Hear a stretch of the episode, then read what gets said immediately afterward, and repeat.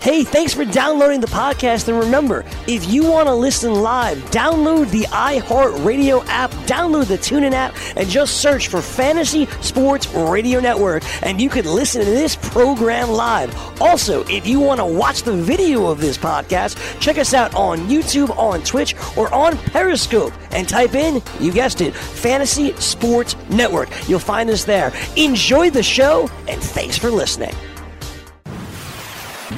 You're listening to the Fantasy Sports Radio Network.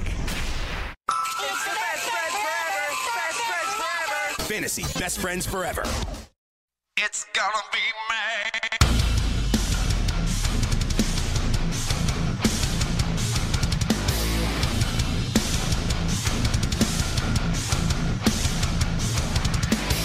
Yo!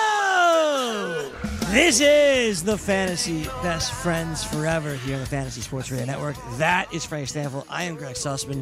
April's finally over, Frank. We made it. Finally, longest month in the history of humanity is over. I can't believe we went an entire show yesterday without saying it's going to be May about today. I don't really do that. You're not into it? Like, I, I literally saw like a fake tweet from Justin Timberlake saying he effing hates this month. I was like, oh, yeah, that joke. It's it's pretty good. I don't know. I don't know. Grouchy Greg today. No, just busy, Greg. Just busy Greg. Admittedly, I wouldn't say I'm grouchy today. I, I You're- you're a little- off. I didn't agree. sleep very well. I agree. You're little li- groggy You're a little. today. You're a little high strung today. I don't know what's going on. You're a little high strung today. Maybe the maybe the show will will you know get it out of me, Greg. I hope so, Frank. Wake me up a little bit. Wake you up before Yeah. it's over. Can't can't think of a better way to kick off May than uh, with a nice you know 50 degree day here in New York City. It's quite cold. Perfect. It's quite exactly cold what we today. wanted. Yeah, I'm wearing. I'm wearing. We get through April, all the uh, all the rain, the cloudiness of April, and we start off May with a 50 degree day. Perfect. Can't think of a better way to Tomorrow, I start. think it's supposed to be like 70 and rainy. we got a lot of rain coming up too. Yeah.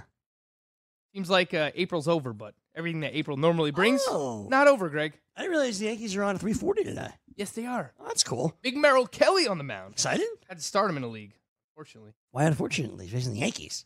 Uh, unfortunately, because I benched Spencer Turnbull for him. Oh, Spencer whoa! Turnbull pitched, uh, pitched pretty damn good last night. emojis I sent It- last it's night? two weeks in a row that Spencer Turnbull loses his double start. He was supposed to have a two star week this week. Sorry, man. Lost it. So I see his only start is at Philadelphia. Don't really love guys with one start at Philadelphia. So I bench Spencer Turnbull. He ends up having a great start Mm-hmm. uh, in favor of Merrill Kelly. So uh, hoping the Yankees win, but hoping Merrill Kelly gives me quality start. Let's go with that, Greg. By the way, I know we're, we're doing this before um, doubleheader kicks off between the Orioles and the White Sox. Trey Mancini is back in the lineup for game one that's good to against see. the Chicago White Sox. Very nice. Yeah. Carlos Santana's home run, homer two days in a row. I don't know who to start, Frank. This is dilemma. Well, what, what's what's your options here? What do you got? What do you got going on? I don't know. I, nobody cares, so I'm, I'm not going to go through it. I mean, I care, but like. Well, I'm nobody happy you brought it up, Greg. If no one cares, Just being honest with you. No, I, I know nobody cares. Why'd you even bring it up then? Because I, cause I care. It matters to me. So do it during the break. I'm, I'm going to do just that. I was looking at lineups for today. That's, and We that's got what I day got. baseball. I love Wednesdays, Greg. I know Happy you hump day to you. It's glad we made it. Day baseball. It's, it's been a good first two days of the week, I think. And I like to. Yeah. Yeah, I right. mean, uh, Trevor Bauer, a little underwhelming last night. You know, crazy to say he still goes seven innings and gives 10 strikeouts, but four, earned runs against the Marlins. Meh. Let's start right there because you you played daily last night and you did whatever you could to get Trevor Bauer in your lineup. Uh, how did you perform? Uh, overall, I actually performed well because I had Fred Reyes in my lineup. Oh, that was great. Runs. Yeah, that that was was awesome. Uh, but I thought, you know, of course, the one time that I put Trevor Bauer in my lineup, it's like I'm the omen for him, where he gives up four earned runs against the Miami Marlins uh, of all teams. I was watching the start. It was uh, the second inning was just a really weird one. Uh, they get caught in like a suicide squeeze situation where um, nobody was covering third because Jose Ramirez came in, so the guy's like halfway down the line, ends up throwing it to first. That scores a run and gives up a home run to Curtis Granderson later on. An absolute moon rocket, by the way, too, to Curtis Granderson, which eliminates a quality start. So a little bit frustrating. And I was looking into Trevor Bauer's numbers last night. He's a real interesting guy. I mean, outside of the usual stuff that we talk about with Trevor Bauer being an interesting dude, like the walks are back up this year. The walks are uh, over four per nine, Greg, which is not great. Uh, the K's per nine last year was over 11. This year, he's right around 10. So that's down. the swinging strike rate is down. I just think he's trying to do a little bit too much, Greg. He throws like six different pitches. And all of these pitches have phenomenal movement, but I think half the time he can't even harness where these pitches are going to go. Just me watching it last night. He has nasty wipeout slider. It seems like all of his pitches have this crazy movement, but most of the time he can't throw them for strikes. So he's getting guys to chase his pitches, obviously, but it just seems to me like Trevor Bauer is trying to do a little bit too much. Swinging strike rate down a little bit. O swing is down, so they're laying off those pitches outside the strike zone, and those are resulting in walks. And his first pitch strike percentage is down too. So I know he had the the game where he left with the no hitter, and it was an awesome start. But overall, it's been kind of a mixed bag when you look at the underlying numbers when it comes to Trevor Bauer. Seven innings, four hits, four runs, four walks, 10 Ks was the final line for Bauer uh, over his seven innings of work against the Marlins. Sandy Alcantara has also been a disappointment for Miami. Uh, five innings, five and a third innings, seven hits, six runs, four of which were earned, three walks, only struck out one. Uh, that's not going to get the job done. You mentioned Curtis Granderson's moon rocket. Uh, Carlos Santana went deep for the second day in a row. He was battling a middle, uh, a mini slump uh, but his third home run there of the year. Santana's average, which is never going to be high, is down to 316. The OBP, which is going to be high, uh, is up at 430 uh, here on the season. Greg, may I interest you in Carlos Gonzalez at all? Seems like he's heating up a little bit. Well, tell me about him.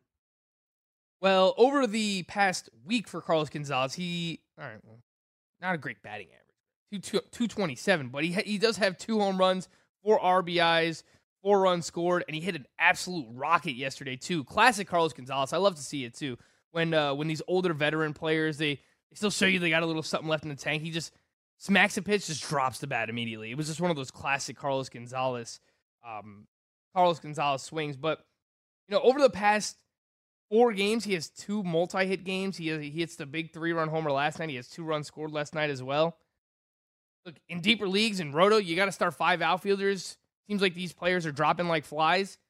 There, where you need to start five outfielders, Greg, I, would take a shot. I'd take a flyer on Carlos Gonzalez. Yeah. Anything shallower than five outfielders, probably not. So I've always had the I, have always really liked Carlos Gonzalez. Um, so you know, this is usually the point of the week where you tell talk about uh, some terrible veteran you want to pick up. Like that's usually that's usually where we end up on about Wednesday or so. Basically, yeah. Um, like I, Jordan Zimmermann and Homer Bailey coming Are to you mind. Tell me to, to not buy into Carlos Gonzalez. Well, you know, but I think he did it right this time, right? In five outfielder leagues, Carlos Gonzalez batting in the middle of the order, playing every day.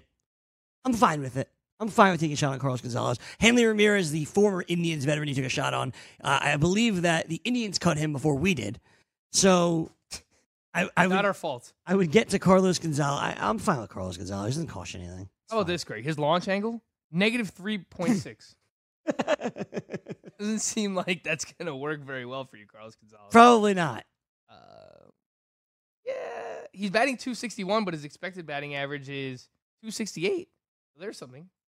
I want to talk about 270 hitter.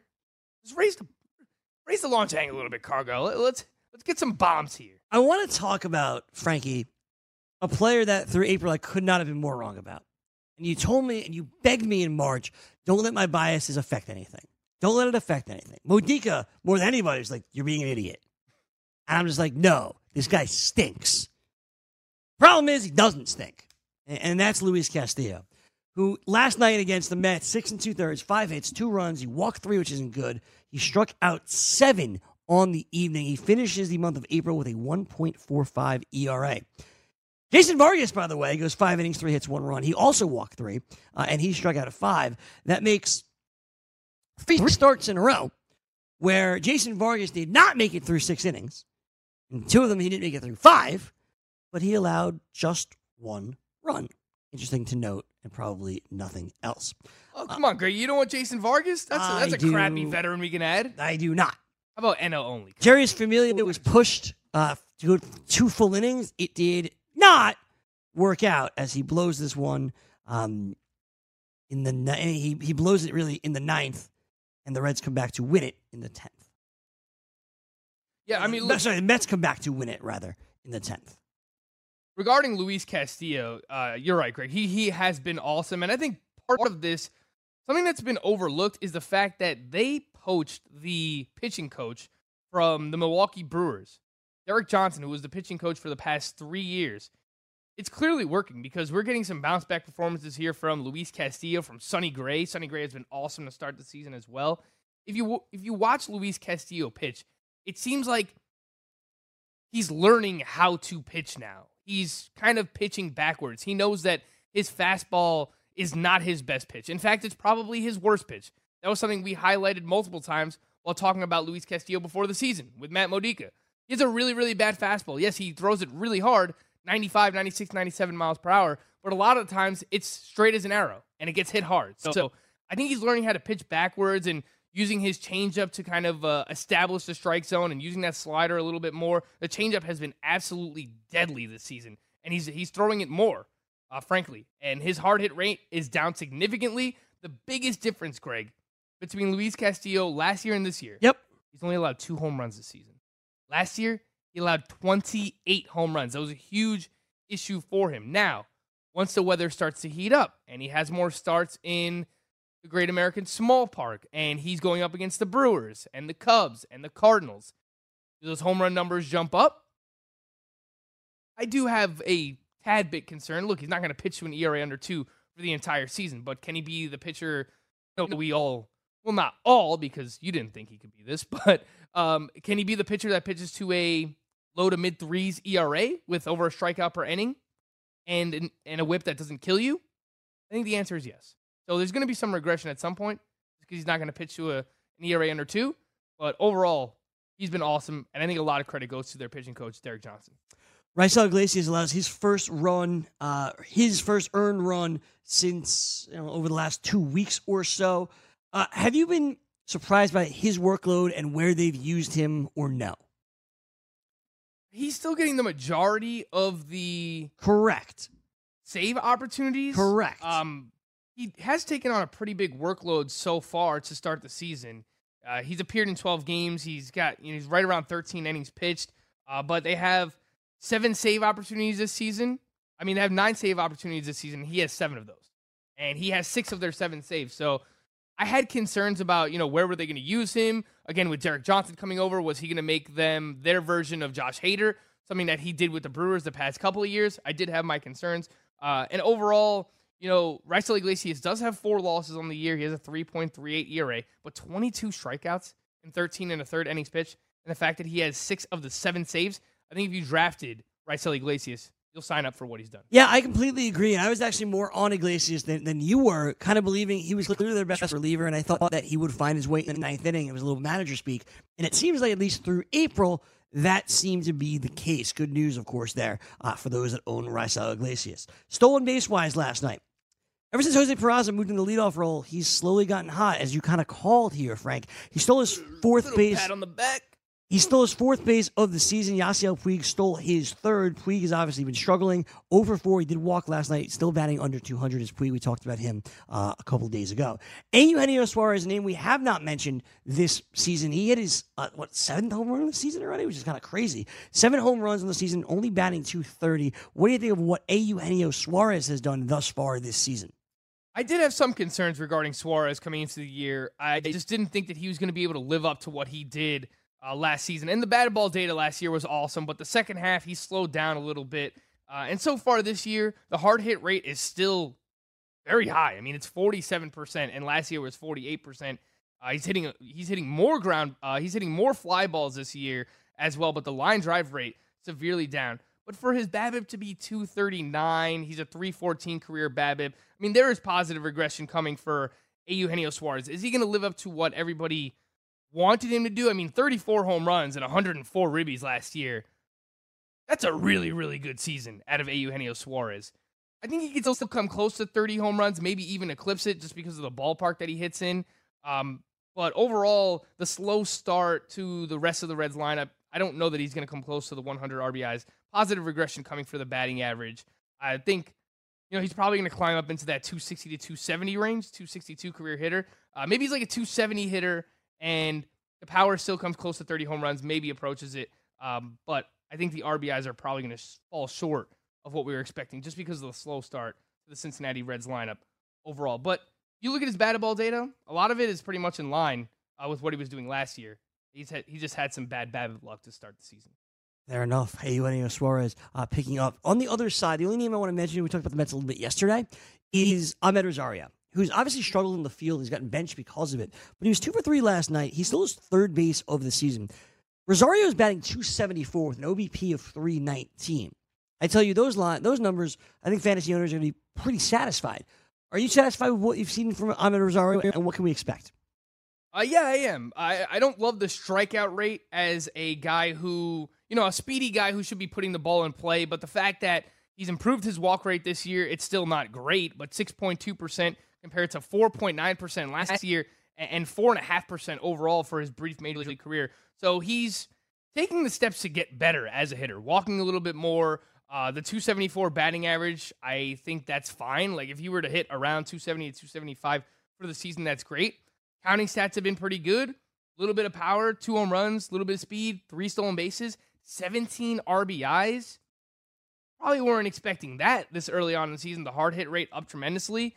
Uh, last year was 27%, this year 38%. So I think overall, the strides that a lot of people were expecting Amed Rosario to make this season, remember, he's still only 23 years old. So far, he's been off to a pretty good start, Greg. I mean, I think you want even more speed. He has three stolen bases, but you know, if he could give you close to 25, maybe 20, 20 to 5 stolen bases, pretty good. Absolutely. I think people were just expecting like this big breakout year. Sure. Maybe like 15 homers, 30 steals. Not sure we get that, but overall to start the season, he's been pretty damn good. Absolutely. When do we come back, my man Vinny Velasquez didn't have it last night. We'll talk more about some of the some of what we saw on Tuesday night around the MLB.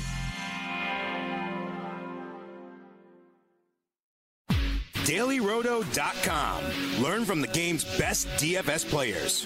We don't just give you advice, we play every day. All major sports, all year round, we never stop. Industry leading DFS tools and custom projections. And now, the DailyRoto.com Optimizer. In minutes, build an optimized lineup for cash games and tourneys. Learn from the game's best DFS players. Join The following ad contains shocking material. Listener discretion is advised. Is someone in your family playing a dangerous game of Russian roulette? Over 43,000 people die a year from drug overdose. 120 people a day. Five people every hour. One person every 12 minutes. 88,000 people die every year from alcohol abuse. Over 240 people a day. 10 an hour. One person every six minutes. Somebody you know may be next. Learn how to help someone you love get away from the drugs, alcohol, and bad influences. With the FMLA, people can take a leave of absence from their job and still keep it. Call now and learn how we can help you. 866 484 9621. 866 484 9621. That's 866 484 9621. Fantasy Sports Today. And you don't want wife beaters or chi- people that are putting child children in harm's way. You don't want them running around the football field when people know something may have happened. But at the same time, what do you do? You have to. You can suspend them for a certain period of time. But you know, when it comes to Reuben Foster and Kareem Hunt and now Tyreek Hill, if the if the legal system isn't going to do anything about it, what is the NFL supposed to do? Saturdays, 8 a.m. Eastern on the Fantasy Sports Network and on your popular podcast providers.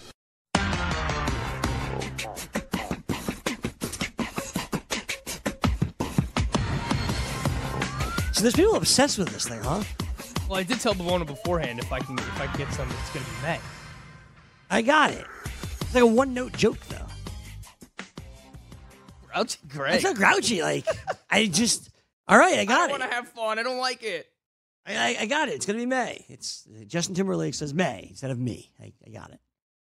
All right, Greg. Way to rain on the parade of everyone who likes jokes around here. I like jokes. Yeah, all right, so tell me a joke, Greg. Mm. Do you remember when you were younger and you could just tell a joke that you- you had all these jokes lined up? I'll tell you a joke, Greg. Okay. Vincent Velasquez. Oh, that that was not nice. Oh, I'm sorry, bud. That was you that were was, asking for it. dude. That was not nice to me. You know how um, how sensitive I am to Vinny. Almost as sensitive as I am about jeans. Yeah, how, how are the jeans looking today, Greg? They're good. They're I got my normal jeans. All right, look a little bit better. A little bit of little bit slimmer. I like the socks. Greg's rocking the polka dot socks today. Yeah, I, I got the blue polka dots, all blue. Yeah. all blue. Everything. Fan of the socks. Fan of the socks. Thank you. Uh, Vinny V did not have it against the Tigers. He went three and two thirds, six hits, three runs, three walks. He struck out 70 through 99 pitches through his less than four innings of work. Not great, Bob. Yeah, against the Detroit Tigers lineup, um, of all teams, too. Pretty good matchup on paper here for for Vincent Velasquez, uh, but again, I mean, look, this is part of the problem when it comes to him, and, and I've kind of talked about this. He's he's going to be inconsistent at times. He struggles with command. I just don't think that he's ever going to put it together for what we were ultimately expecting from him. Uh, you know, he had a few all right seasons, some some major upside flashes. I remember he had a few double digit performances that were great, but overall, I mean, you still get the strikeouts. You get seven strikeouts yesterday. You get 13 swinging strikes on 99 pitches, but to give up six hits and three walks and only three and two thirds innings pitched, I mean, it was just a disaster here going up against a lineup that, frankly, he should have been able to dominate in the Detroit Tigers. So, um, just when you think you can trust Vincent Velasquez in the right matchup, he comes out here uh, and he does this. So, uh, I wish I could tell you that he's a guy that you stream, Greg, in the right matchup, but This was the right matchup. Exactly. I I think he's a pitcher who use him for a two start week in deeper leagues, you know, 15 team roto. Uh, when the right matchup looks like it's on paper, obviously against the Marlins, like you can stream him there. Uh, but overall, I think he's going to be inconsistent. Like there's going to be these starts where you think it's going to be a great matchup. You start him, he doesn't come through. And then there's going to be games where he has a tougher matchup and he's on your bench. And those are the ones where he puts together, you know, the six shutout innings with eight strikeouts and you're just kind of left there scratching your head. So I just think there's a lot of frustration when it comes to owning uh, Vinny Velasquez. I think uh, I think there is as well, unfortunately. Uh, on the other side, it was all about the bull. How'd you like those emojis I sent you yesterday?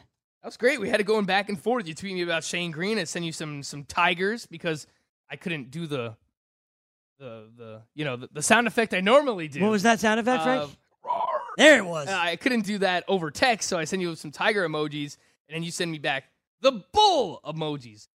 Look, Spencer Turnbull, the underlying numbers are not good.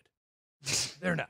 Just to be clear, he's not good. No, I I still like him though. I, I still think that I think that the underlying numbers are kind of are gonna normalize a little bit. Like I think they're gonna. I think the underlying numbers are actually gonna come closer. He look. He's not gonna pitch to a two five three ERA, three six seven FIP. Maybe he pitches to a little bit higher than that. His xFIP is four point five zero. Like I don't think he's that bad of a pitcher, but he's also not a a two point five three ERA pitcher either. But averaging almost a strikeout per inning so far this year. Has struggled a little bit with walks. He has uh, he throws two breaking pitches. He throws a curveball and a slider. He gets a lot of movement on these pitches, but at times struggles to command those breaking pitches, and then that's how he gets in trouble with walks. But you know, throws a mid nineties fastball. Greg, I like Spencer Turnbull. The swinging strike rate is above average, above league average. And, you know, I say he struggles with the walks at times, but his first pitch strike percentage, really good. 67%. That's much higher than league average. You know, he gets uh, he gets opponents, opposing batters to chase pitches outside the strike zone at about a league average rate, 30, 31%. So overall, I like the arsenal of Spencer Turnbull. He's not going to keep up a 2.53 ERA.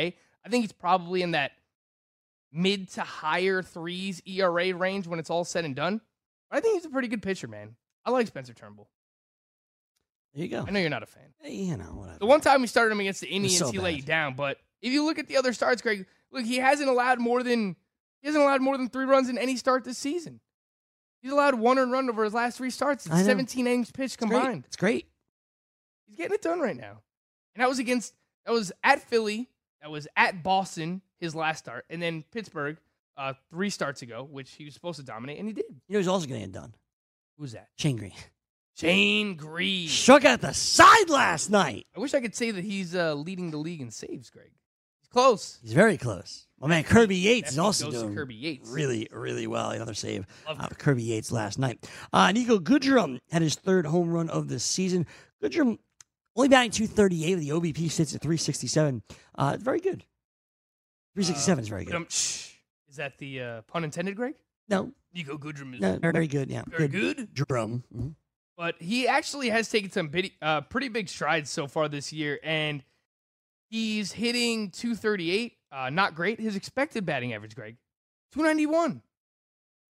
That's pretty good. And the fact that he's walking as much as he is, he has a, a 49% hard hit rate according to Baseball Savant. The average exit velocity up about three miles per hour this year.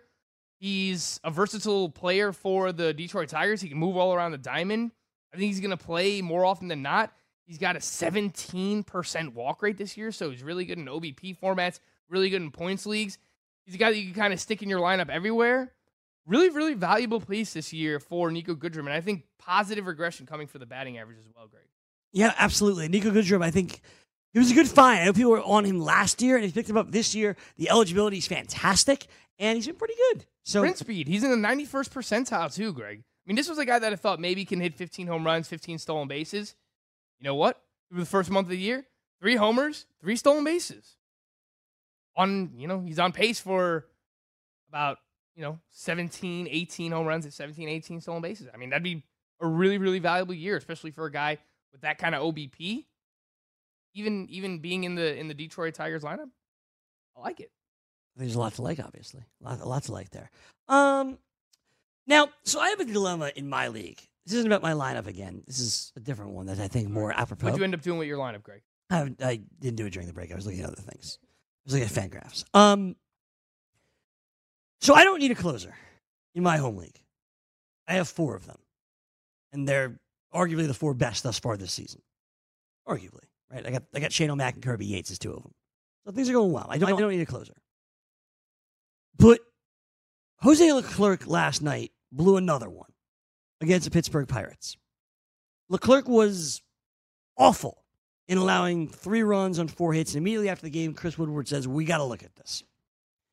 Shawn Kelley's pitched very, very well this season, has the closing experience. Now, he pitched the seventh. Chris Martin pitched the eighth last night. He's been good. But everyone's assumption will be that if Jose Leclerc is taken out of this role, Shawn Kelley will get the first opportunity. Shawn Kelley is available in my league right now. Should I pick him up? Even with four closers. I guess it depends who you would drop. Like who's your most Velasquez. probable player? But I could drop Velasquez? I could, I could drop Velasquez, which I don't mind. Yep. But if I pick up Kelley, then I feel like I have to hold on to Kelley. Like Velasquez, I could drop for like a different starter or something else I hmm. need during the You week. want to have like that swing sw- man yes. type of role Yes. in a head to head league where you could have someone to drop for streaming pitchers or whatever. correct. So I don't mind. I, I, I Anyone just else you could drop? Who else is on your bench? Zach Eflin, Reggie Montas. Oh, we just dropped Eflin in a 15 team league, Greg. That was a mistake. That's fine. Uh, was it? Yes, Was it? it's a complete game. So who are your four closers that you have? Uh, Kirby Yates, Felipe Vasquez, Shane Greene, and Greg Holland. They're good. Yeah. mm, I would probably pick up Shawn Kelley, let him get like a save or 2 Mhm. and try and trade him. Does your, does your league trade for like random closers that just pick up the job? Especially for the Texas Rangers? Yeah, I mean, someone's gonna pick him up. Like, I, by the time that this podcast gets published, there's a good chance it'll be picked up. So then I would probably I would probably pick him up. He's gonna be he's gonna be the closer at least for the short term here. The Rangers ha- have invested in mm. Leclerc, and that's part of the reason why we liked him. We didn't think that he was gonna lose his job, but deservedly so. I mean, he has not been good. I, the guy can't do anything right right now, and you know after last night's debacle, he's got an ERA over eight, while Shawn Kelley has a 1.50 ERA. Shawn Kelley throws a clean inning. I believe he gave up one hit. And he also had one strikeout. Uh, but Leclerc just can't get anything done right now. So at least for the short term, you know, it could be two weeks, it could be a month, it could be longer than that. Uh, it looks like Shawn Kelley is going to be the closer. A couple of people brought up Chris Martin to me, Greg. Yeah. Because Shawn Kelley pitched It's the seventh, and Martin pitched the eighth. Chris yeah. Martin pitched the eighth. But overall, Shawn Kelley has a little bit more closing experience, and Chris Martin just doesn't miss enough bats. He's like six Ks per nine this year, and has never been a pitcher that gets a lot of strikeouts. So I just think Shawn Kelley profiles more as the closer I agree. for the short term. So uh, if you're out there and you own Jose Leclerc, or if you just need a speculative closer, I mean, just go out there and get Shawn Kelley. He's the guy right now. If I were you, I would probably add him. Okay, then I'll, I'll trust you. All right. I did. Yeah. All right. Good job, Greg. All right. Is what it is, man. Is what it is. All right, let me uh let me go back to this Pirates Rangers game because Jordan Lyles walked four guys, allowed two runs, three hits, struck out five. It was the walks that were the bugaboo. I know people want to like Jordan Lyles, and he got himself in and out of trouble. Is there a reason to hold on to Jordan Lyles? he's still done some nice things so far this year, and despite his past couple of starts haven't been great, he still does have a 2.42 ERA. I would hold on to him in deeper leagues, 15 team mixed leagues. Uh, obviously, NL only just because he has a job, but anything shallower than that, you know, your 12 team league, I would have to imagine that there's somebody with more upside out there, like a, a Griffin Canning, or take a shot on another prospect who just got called up, a Nate Lowe, or you want to pick up a two star pitcher. I know Venture was telling me downstairs that Anthony DeSclafani has a double star week next week, Greg, against the Giants. Two starts against the Giants. Anthony DeSclafani, Should I drop Shawn? not the best pitcher of all time. should I drop Shawn Kelley for Anthony DeSclafani? Probably not. Okay. But hey, look, you don't have to be the best pitcher of all time to do all right against the Giants. Uh, that's that's a really good two star pitcher. So something like that in a 12 team league, I don't think you need to own Jordan Lyles, but you know, 15 teamers in those deeper formats, I would probably hold him there. But if he's your worst player, I I, I don't mind dropping him. Okay. I'm annoyed at myself. Why? I feel like I should have picked Desclafani. I would rather have Shawn Kelley in that type of format at least. All right. See what That's happens. now. See what happens. You flip flop a lot, Greg. You're right, man. You know I flip flop a lot. This isn't like this isn't like new to you. You know. Yeah, but you just picked up a closer. But I have Can't be mad at closers. yourself. I have closers. I could have had Desclafani. How long do you think Jose Leclerc is out of this role, Greg? They're invested in him. There are, and I don't. So I don't think they want him to be. I don't think they want it to be a long time. So do you drop Jose Leclerc? That's like ultimately the question, right? Probably not. I agree. I agree with you. Like this isn't a Cody Allen situation. Someone asked me should I drop Cody Allen last week, and I, we said no. I actually told I, Oh. whoever asked me, I said yeah, you can drop Cody Mm-hmm. Allen because look, it was a one year deal that they signed him to, and they said he's not the closer quote right now, but his next performance that he came in, he got blown up again, and Hansel Robles converted a save last night, and then he lands on the IL. So it's not the same situation. I would have dropped Cody Allen last week. I would especially drop Cody Allen now, but Jose Leclerc, he's shown talent at times, especially last year. Second half last year, he was awesome. I mean, his swing and miss stuff last year. Um, he really, really lowered his walk rate in that second half, and we were what we were hoping for coming into this year was that he was going to pick up on those gains that he made in the second half from a control department. But he, for the most part, has struggled with command. Didn't walk anyone last night, but what happens is he pitches in the zone and he starts to get hit around. You know, he gives up uh, he gives up three runs and blows the game. He almost got out of it too. So he struck out two batters. One of one of them being Starling Marte with runners, I believe, on second and third. Uh, and then Josh Bell comes up last out of the game, and he hits a double to tie the game. So he gave up an early run, and then he almost wiggled his way out of it. But overall, he just hasn't been good. Um, I would Chris Woodward actually just announced on LB Network Radio that they will be pulling him from the closer role uh, and putting him in low leverage situations for now. I, I don't think I would drop him though. Okay. If you, look in my uh, in my home league, head to head points league, you only start two relievers. There, I mean, there's closers available. I'm probably going to drop him just because we only need two relievers, and just overall, we don't value relievers very highly in that format. Sure. But in a roto league and head to head categories, I'm going to hold because I think it's it's sooner rather than later that he gets a job back. I believe, assuming that he can perform in these low leverage situations. Makes sense. Makes sense to me. Um, Felipe Vazquez on the other side allowed a run, his first of the year, I believe, earned run, uh, his seventh save of the season for Vazquez. Starling Marte uh, hits the blow in extras, his third home run of the season uh, for Marte, who just got activated off the IL yesterday. Only hit of the game was that home run that won the game for them. Uh, good to see Starling Marte going deep again. It's good to see Marte and Polanco back in the same lineup. Uh, Cole Tucker, two for five. Uh, he needed that one, Frankie. Uh, yes, he did. Regarding Starling Marte, you know, I was looking into the biggest differences in batting average and expected batting average again last night, and he is among one of the top ones. He's hitting 200, I believe. His expected batting average was like 280 something. So uh, better days are coming for Starling Marte. After last night's home run, it's going to be a little bit harder to buy him. But if there's someone in your league that's just like, here, take Starling Marte off my hands. Like the guy's always hurt. I don't even know why I drafted him. I would be pouncing on that owner right now because I do think that the batting average, especially for Starling Marte, uh, is going to come around. Yeah, I tend to agree. Marte, of course, just got hurt, so I, I think people that own him aren't going to be apt to trade him. You just got him back, right? So it's like, Yeah, it's, you're likely not going to be able to, but you might be able to find the right owner out there. Uh, the expected batting average for Starling Marte 291, the actual batting average at 200. So big difference. lots of uh, lots of positive regression. Big difference there. Uh, yesterday against Oakland, Rick Porcello went eight shutout innings. He allowed just two hits, walking two, struck out eight. Excellent performance from Rick Porcello. Yeah, it was a great one. I thought what was really interesting, uh, he accomplished a feat last night, Greg. Eight shutout innings with eight strikeouts, just seven swinging strikes. Holy cow! That is that is impressive in its own right. There, Indeed. Uh, he has not been good to start the year, uh, and that's me, you know, kind of being nice about it. But you know, a lot of people draft Porcello because he goes deep into games, and they, you know, they let him go well over hundred pitches, and the fact that he has the Red Sox lineup behind him. You draft this guy for quality starts. You expect to get wins out of him. I mean, that's where he's been most valuable the past couple of years. 17 wins last year. In 2016, when he won the Cy Young, he won 22 games. Uh, but overall, he's been really bad this year. The, the command has been a big issue for him. It wasn't last night, but uh, even after last night's great performance, his walks per nine, 4.94. So as the walks begin to come down, I think you'll see some of those solid performances from Rick Porcello once again. Just remember, like, this is not the guy from his Cy Young year, like, three years ago. If you can get the low fours ERA out of him and, you know, win double digit games, maybe close to 15 because he's with the Red Sox, I think you'll take that from Rick Porcello. I agree with that. And Mookie Betts, hot again. Another home run. Another dinger. We'll be back. BFFs right after this.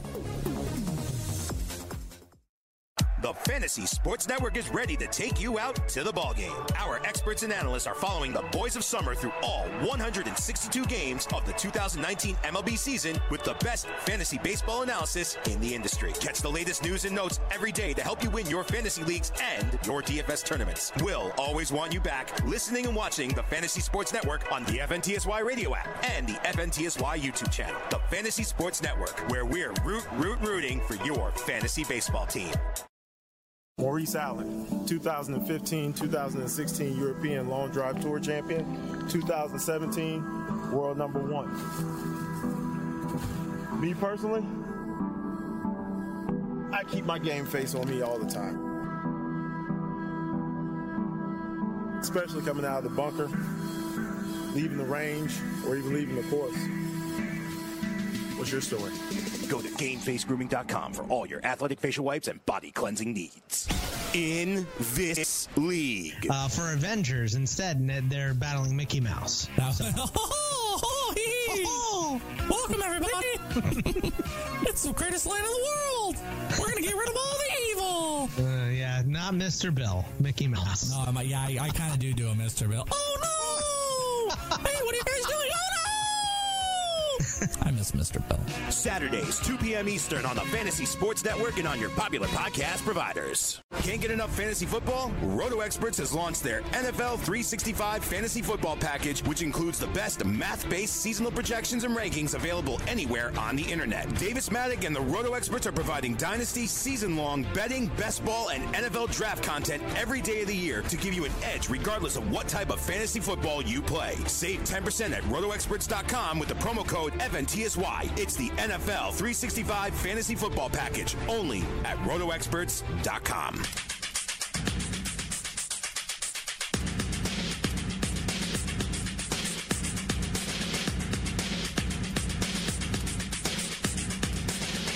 Fantasy Sports Radio Network. This is your BFFs.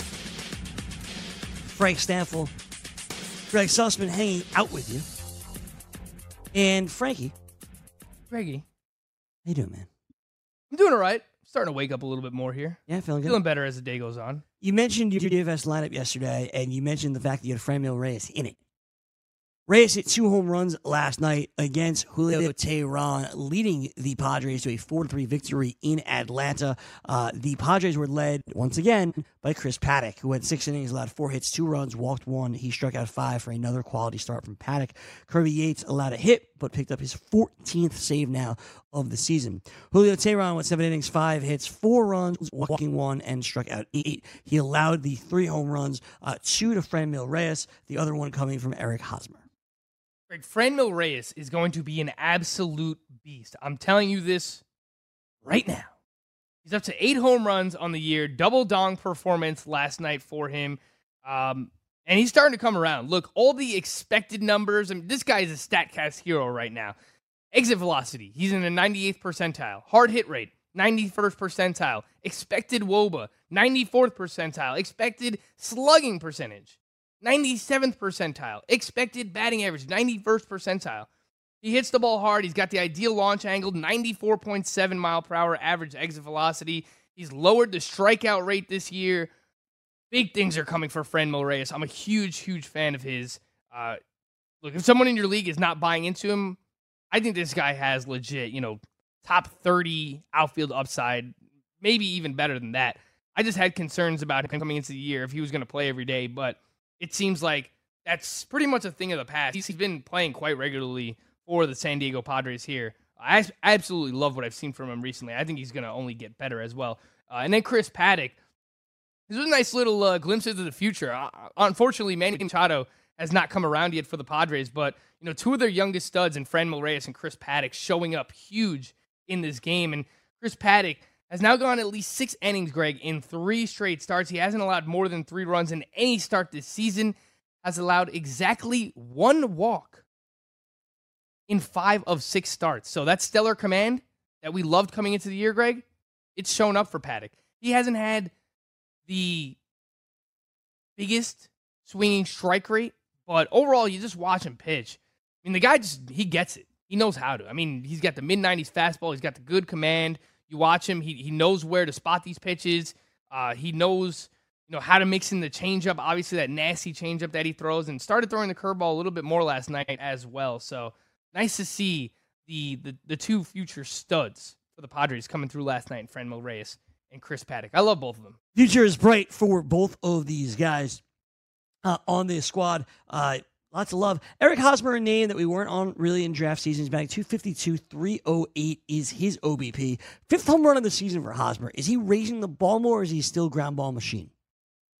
Uh, that's a fair question. Let's look into that, Greg. I know overall he got off to a terrible start, but the uh-huh. fact that his batting average is up to 252 now tells you that a little bit. He's he's he's been hot the past couple of weeks, and uh, he actually is, Greg. I'm looking at the average launch angle so far this season, 7.8, whereas last year negative 1.2. This is a guy that's always struggled um, with hitting too many ground balls, and I say struggled loosely because he struggled to hit for power, but it's worked for him in the past. I mean, that's what helped him get this huge long term contract with the San Diego Padres, just doing what he's always done. He's been a guy that typically in the past has been able to hit for good batting average, uh, but he does hit a lot of the a lot of balls on the ground. Uh, he makes a decent amount of contact.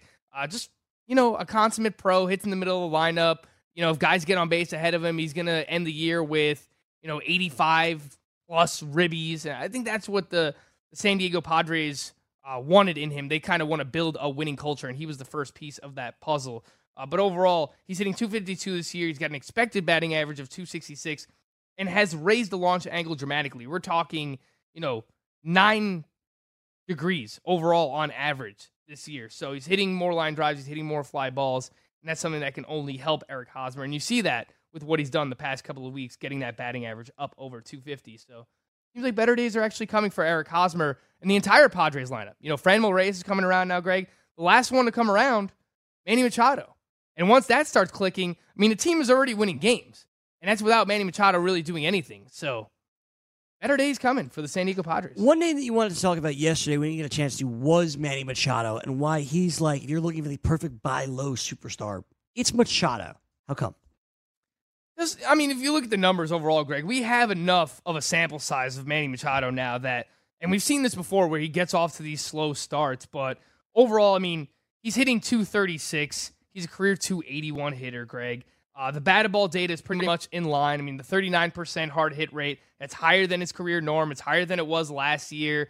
Um, he's hitting a few more ground balls this year, but these things will will even out. He's got a, you know, he's got a 292 BABIP right now. Um, it's just we have enough of a sample size for Manny Machado now. He's only got four home runs. It's just he was drafted in the second round and he's not performing like a second round player. So there might be someone who's panicking. Oh well, he's changed leagues. I mean, the strikeout rate is up this year, but he played for the Dodgers last year, Greg, in the same division. He performed really well with the Dodgers last year. So I don't really have concerns when it comes to Manny Machado. If someone in your league is freaking out, I'm trying to take advantage of that. Fair enough. Manny Machado, a buy right now for our own Frankie Stampfl. You know, we've gone 48 minutes thus far in the program, Frank, and we haven't mentioned our guy, you and me. Who's that? Jesus Aguilar. More Michael Florio's guy. Definitely not our guy. Definitely not our guy. But Jesus Aguilar, once again, in Fuego, goes deep. Florio promised us they come in bunches. Come in bunches the last two days, three home runs uh, over his last two days as he leads Milwaukee to a four to three victory over the Rockies. Your boy Jhoulys Chacin goes six innings, two Not my hits. boy. Walk three, only struck out one. That's not so good. Uh, Josh Hader picked up the seventh save, but did allow a run in the ninth on a two run shot by Ian Desmond. Interesting. German Marquez, your boy Chris, goes seven innings, six hits, four runs. Didn't walk anybody, but struck out six against a tough Brewers lineup that was once again without Christian Yelich. Yeah, and he just got in trouble in that final inning when he gave up that three run homer to Aguilar. He was actually cruising in the start. He was perfect through five innings. He had five innings pitched, no hits, no walks. He had five strikeouts. Um, struggled a little bit in the sixth. Got out of a bases loaded jam, only allowing one run, and then gives up the big three run fly to Jesus Aguilar in his final inning. So maybe he was just kind of running on fumes here. I think he was uh, getting close to uh, just running on E here, and you know he just ran into uh, Jesus Aguilar, who again hits his third home run. He three home runs in the past two days, and he hits it to the opposite field. And that's what I said yesterday. Is you know you kind of just see what Jesus Aguilar. Uh, he's just taking what pitchers are giving to him now. I don't think he's trying to do too much. Maybe he was you know trying a little too hard earlier on in the season, but you know sees that that pitch up and just takes it the opposite way. So I like to see that from him. And if he was dropped in your league, I'm not saying that you absolutely need to go out there and get Jesus Aguilar. Oh my God, if you dropped him, I got to go pick him back up. Uh, but if you have someone on your bench who's not performing, you know, there are worse things than picking up a guy who just hit, you know, 30, 35 home runs last year and drove in over 100 ribbies. So I think now is the time to do that if he was dropped in your league. Overall, I thought this performance uh, for German Marquez was another promising one. I really love the fact that didn't walk anyone here, just got doomed by that big fly late from Jesus Aguilar. So a little bit, um, not a little bit, but a, a lot to be impressed with that with German Marquez through the first month of the season. I've certainly been impressed. Another one of the ones uh, I quite frankly just got wrong. Happens. Ian Desmond with his third home run of the season, still batting under 200 though, uh, is Ian Desmond. Ryan McMahon after getting super hot, over four again yesterday, had two strikeouts. Batting 224 now. Garrett Hampson continues not to play. Uh, he was 0 for 1. He struck out in his pinch hit appearance. He's also batting under 200. So, Greg, would you say that Ryan McMahon is now super not hot? Over the past two weeks, he's 10 for 42. He's batting 238 with two home runs, which I believe came in the same game, right? He had that His first game multi homer performance First game back. and hasn't really done much since. Uh, what are you doing with Ryan McMahon? Are you holding him just because he plays every day in the Rockies lineup? I, I, at this point, I am, yes. Pretty much, right? And you own him, right? I do. I, I, I do- I own him in a in a home league where I believe I have now four Rockies players. I have Ah. Daniel Murphy, I have so I- Trevor Story, I have David Dahl, and I have Ryan McMahon. I have four Rockies players. Yeah, so, so I had on a day where they get shut out, I'm screwed, Greg. I had four as well until I dropped Hampson. Um, I have Dahl, Arenado, McMahon. I start every I start every day. I don't even have another second baseman on my team to fill in at the moment. so, you know, it's, rough out there. The walk rate is solid for Ryan McMahon. I mean, almost a 12% walk rate. It's pretty good. 26% Ks, a little too much. We talk about guys who are hitting too many balls on the ground, Greg. 52% ground ball rate for Ryan McMahon. It's not going to get the job done. That is not. I mean, I don't care if you play in Coors Field. If you hit the ball on the ground, yeah, maybe you'll give me a single, but it's not going to turn into a homer. 44% hard hit rate. So there's pros and cons here. I like the walk rate. I like the hard hit, the hard contact that he's making, but ground ball rate being 52%, the strikeout rate 26%. There are pros and cons when it comes to Ryan McMahon. I think overall I would still hold on to him just because he has that positional versatility and he plays every single day for the Colorado Rockies. But you know, over the over the next couple of weeks, I know that May is a big month for Colorado Rockies hitters. They have a lot of games at home. Finally. They have a lot of games against like questionable pitching staffs. So May is a big month for Rockies hitters. Uh, if we go through this month and Ryan McMahon doesn't really turn it around, I'm gonna hold him. I'm gonna hold on to him for at least at least the next two, maybe three weeks, Greg. But if he doesn't start to turn it on by then, we're probably looking at dropping Ryan McMahon. Let me go over to who you could drop Ryan McMahon for potentially. And at this moment, it may be Brandon Drury, who is one of the hotter hitters, oddly enough, uh, in baseball. He's homered three out of his last four days. And the thought was he was so cold and so bad that once Vlad came up, Brandon Drury may be released from the Toronto Blue Jays. Instead, he continues to play every day, and all he does is hit home runs. His fifth of the season yesterday uh, against the Angels. A lot to uh, kind of break down from this game. So let, us try our best here, Frank. So Drury hits the home run. Uh, Vladimir Guerrero goes over two. He did walk twice, which was good. But it was the debut for the Angels for Griffin Canning. In that debut, he went four a third, allowed four hits, three runs. He struck out six while walking just one. Uh, the big blow for him was that Brandon Drury home run. A couple of runs uh, allow or allow a run allowed earlier in the game was on his own wild pitch. For the Angels, you wanted to know what was going to happen late in the game with the lead. Well, Ty Buttrey came on in the eighth, struck out a batter, pitched a clean eighth inning. In the ninth was the Undertaker, Hansel Robles, who walked the pla- walked the batter, struck out a batter, and picked up his second save of the season.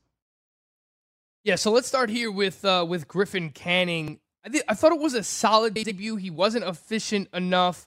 Uh, that's why he only goes to four and one third innings pitched and got his pitch count up all the way up to 82. It is worth noting that the third run that he allowed was actually uh, Cam Bedrosian, who came up, came in and gave up a hit. So when he left the game, he had allowed only two earned runs, but there was a runner on base. So the line ends up looking like four and a third, four hits, three runs, six strikeouts. Greg, he had 18 swinging strikes yesterday. The Toronto Blue Jays are a lineup that tends to swing and miss a lot, but 18 swinging strikes on 82 pitches. Really like what I saw. The fastball sitting 93 miles per hour. Seemed like he had good command of it. Kind of has like a herky jerky delivery. Uh, overall, I like what I saw out of him.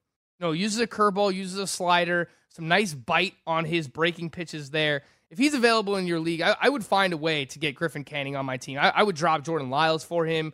I would drop I would drop Vincent Velasquez for him. Uh, some of these other fringe starting pitchers that we've talked about, I would drop those guys for Griffin Canning. I do think that he has some upside. Again, he was their top pitching prospect in the organization. Hansel Robles, you mentioned it, uh, as we suspected, pretty much comes in, gets the save, relatively clean inning, gives up one walk, doesn't give up a hit, gets one strikeout, converts the save. Brandon Drury, interesting one here because you're right that we questioned the playing time, but seemingly the past two weeks, this guy has played every single game. I'm looking at his game log on Yahoo, Greg. He's been in there every single day, and he is just red hot for this team.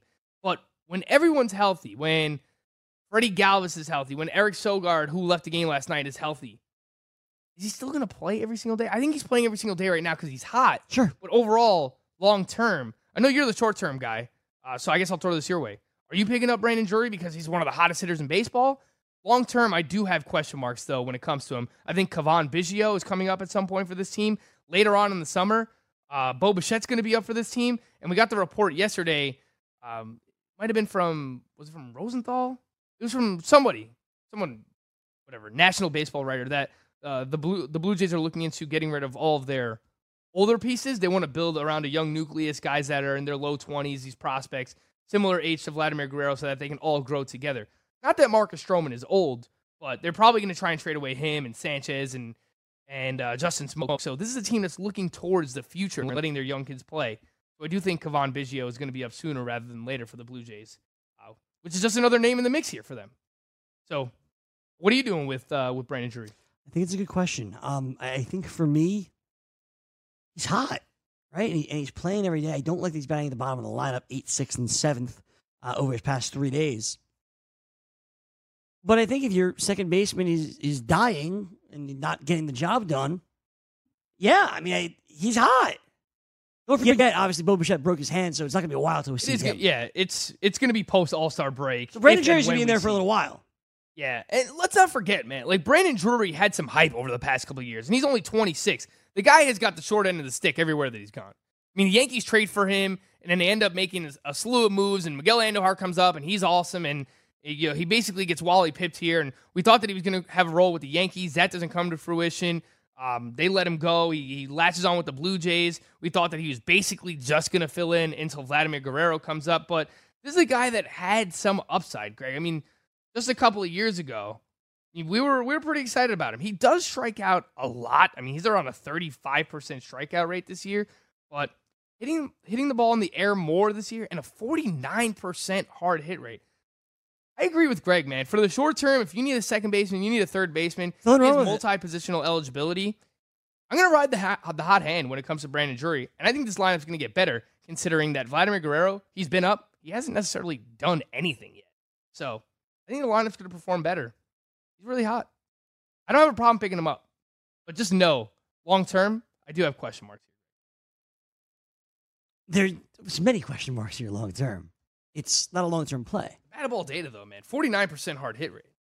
Can't argue with that. Absolutely not. Numbers don't lie. Numbers never lie, is what we've been told. Uh, you picked up Hansel Robles? Hansel Robles or Sean Kelly? Robles. I, But I told you, I told you you should have picked up Hansel Robles too. I think we were talking about it. he's, he's, You should have asked me before. I forgot he was available. I would have told you, yeah, Hansel Robles. I think he has more staying power long term here. Sure. Sean Kelly again. I think Jose Leclerc's going to get this job back at some point. Just because I think it doesn't mean that it's going to happen. I forgot How about this, Greg? Robles is. I'll throw this your way. Pedro Strop last night. I have him in my lineup. Doesn't come in in a safe situation. Did you drop him for Hansel Robles? No. I just think Strop got the night off. All right. I'll trust you. Chris Venture joins the program. It's going to be a fun second hour. You'll enjoy it after this.